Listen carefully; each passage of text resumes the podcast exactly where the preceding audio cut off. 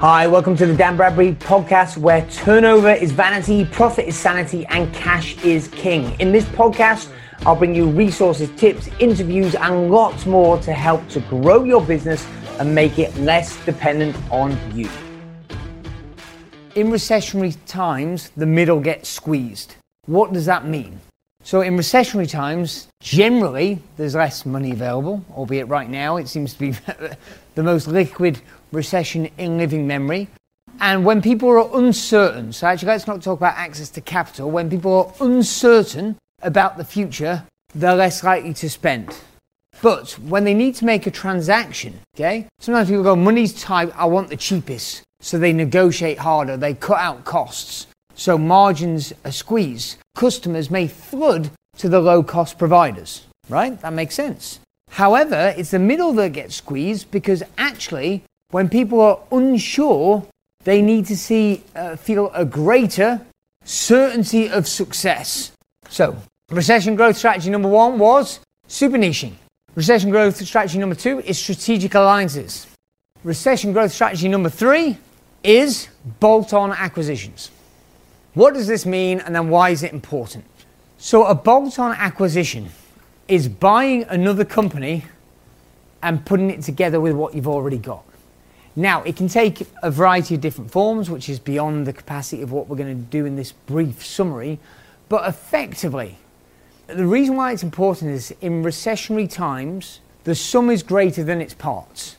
So, the concept behind mergers and acquisitions in general is if you take two businesses and put them together, their revenues typically are higher than the combination because of cross sell opportunities, and their expenses often go down because there's synergies and save costs. They don't need two accountants. They don't need two office spaces. They can combine to one, right? So therefore, revenue goes up, cost goes down. Therefore, the profit is much greater, and the company is larger and typically more stable. So the multiple goes up. Okay. So that's the concept of mergers and acquisitions. Now, normally there is a lot, uh, Paul, of risk that can go with the transaction. Okay. There, there can be a lot of risk which you have to figure out how to handle. Now, the reason why this is a recession growth strategy, especially, is when everybody's hurting, typically asset prices go down. Typically. And the reason why I say typically is because it's such a weird recession with so much liquidity being pumped into the markets. That may not be the case this time, albeit I would strongly suspect it is, and it already shows up in certain industries before others, where we've got asset prices go down. So I think it was in April, the number of cars sold, it was either April or May, the number of cars, new cars that were registered in either April or May this year was the lowest number of cars that have been registered in an April or May since 1945. Talk about that. You know, a few masterminds ago, I gave you all a lecture about buying cars. It's fucking crazy and don't do it. But the point being, can you get a very, very, very good deal in a car if you want to? The answer is yes, because they're desperate for the sales because supply and demand dictate price. Okay. So if a company is weakened, its price goes down. The price of businesses for sale goes down significantly. And if those assets in your hands are more valuable, there can be tremendous leverage. Now, that could take the form of distressed acquisition, i.e., a business is literally going to fail. It's going to go under. It's insolvent. Okay, and don't worry about the different terminology, but you know whether it's administration or whether it's going through a liquidation. Or, but you can get you can buy those assets for pennies in the pound. So Jim Ratcliffe, two years ago, was the richest man in the UK. I don't, I don't remember what his net worth was, but in his book, The Alchemist, he documents how he did it. And basically, it was buying unwanted or unloved assets for about 30p in the pound. So he's got the largest privately held company. I forget what the revenues are. I want to say it's 60 billion a year. I could be off on that, but that's the number. Either way, it's quite a lot of money. Right? And fundamentally, all he did is all petrochemicals. So he's got massive production facilities. He buys them off people like BP and big oil companies, when they don't want certain refineries, it's no longer part of their strategic plan. They sell it off cheap to get it off and get rid of the cost of running those plants, and he figures out how to make them work more efficiently, gives them a low ball offer.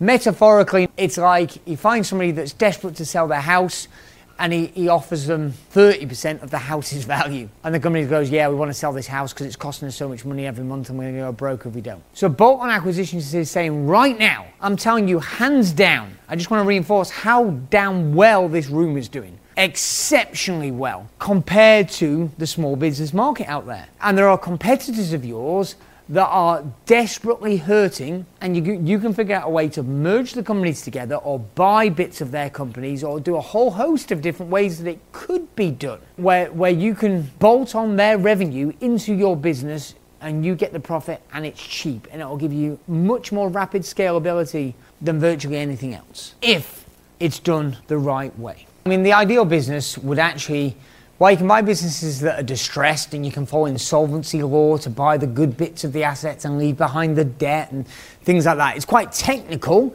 We've got a skill day coming up on this topic, but it's not just about distressed acquisition, it's about mergers and acquisitions in general. If you could choose, you'd choose to buy a good business, but the owner's distressed, so they need to sell right? Because if the business is distressed, it's got problems, it's got debt, you need to cut off costs, you need to cut off product lines, you need to close the site, you need to make some people redundant in order for it to work. You can do all that if you have the skills that the current owner doesn't have. Okay, great. But actually, if the business is just printing money, it's good, it's solid, it's stable, it's got a high BPM score. Metaphorically, going back to this housing metaphor, it's like somebody's got a house, but they need to move abroad for work, so they need to sell it now so they're willing to take a discount on the price because they need to get out of the country. Okay, great, but the house is in perfect condition. That's probably an easier transaction than one where it's a great house, but it needs all the electrics rewiring. It needs because unless you know how the electrics work and the likely costs, there's risk that you could buy just a custom S. Anyway, Onassis. Um, he said the secret. I'm paraphrasing slightly. I think uh, the secret to su- success is knowing something the competition doesn't know. It feels like a grown-up concept but it only feels like a grown up thing and a complex thing because it is complex if you don't know how to do it. Right? And that inherently, if the current owner is struggling or whatever, but you know how to solve that problem, that's where all the leverage is. That's where all the significant upside is. But you're shooting yourself in the foot if you just think you know how to fix it and you don't, and you overlook something, there's something you don't see that screws everything up. And that's the power of mastermind and getting around deal flow right? So an example of Simon. So Simon Inch is a guy who I very proactively pursued him to build a relationship because I know a lot compared to most business owners on mergers and acquisitions. He's forgotten more than I know on the whole topic. Like he's done it for breakfast, he's done it for like he's eaten it for breakfast, lunch, and dinner for 40 years. It's like or nearly 40 years, right? It's like okay, good. And then I did one transaction shortly after we became friends, and I said, "Oh, I'm doing this," and he went, "Yeah." I just changed this one bit, and that one bit saved my ass and made me a fortune. And with him, it was like a, you ever gone to that? Oh yeah, yeah, yeah, yeah. Just, just do that. I was like, oh my. So the summary: three recession growth strategies. So I said that these are three strategies that work at any time, but are particularly work even better in recessionary times that we are in. We've had the sharpest downturn in GDP in history. And we don't know, and we're obviously in a recession, we just don't know how long it's going to continue for. Okay? So, first strategy we spoke about was super niching. Saying, okay, the middle gets squeezed. Pareto principle, Pareto squared. Who are the ideal clients? What are the ideal product lines? Where is the money being made? People are after certainty of success. Strategy number two is strategic partnerships or strategic alliances. So it carries over from super niching in that if people are after the certainty, how, how do you get it? You piggyback on somebody else's to get access to new markets? Where can you share things?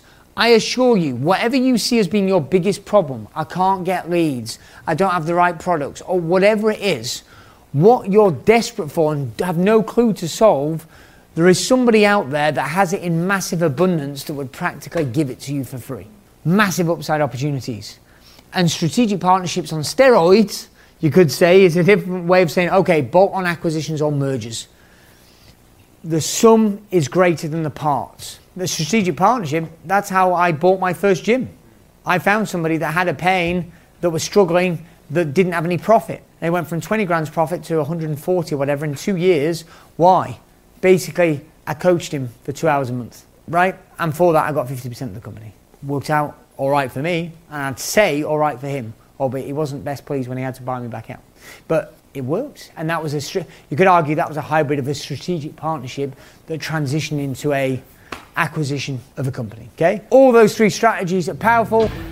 I hope you enjoyed that episode. Three things you need to do now. Number one, make sure you subscribe to this podcast so you do not miss an episode. Also, get on over to Amazon to get a copy of my latest book, Turnover is Vanity, Profit is Sanity Nine and a Half Steps to Improving Your Profits and Cash Flow. Also, join our Facebook group, the Turnover is Vanity, Profit is Sanity community, to connect with other business owners.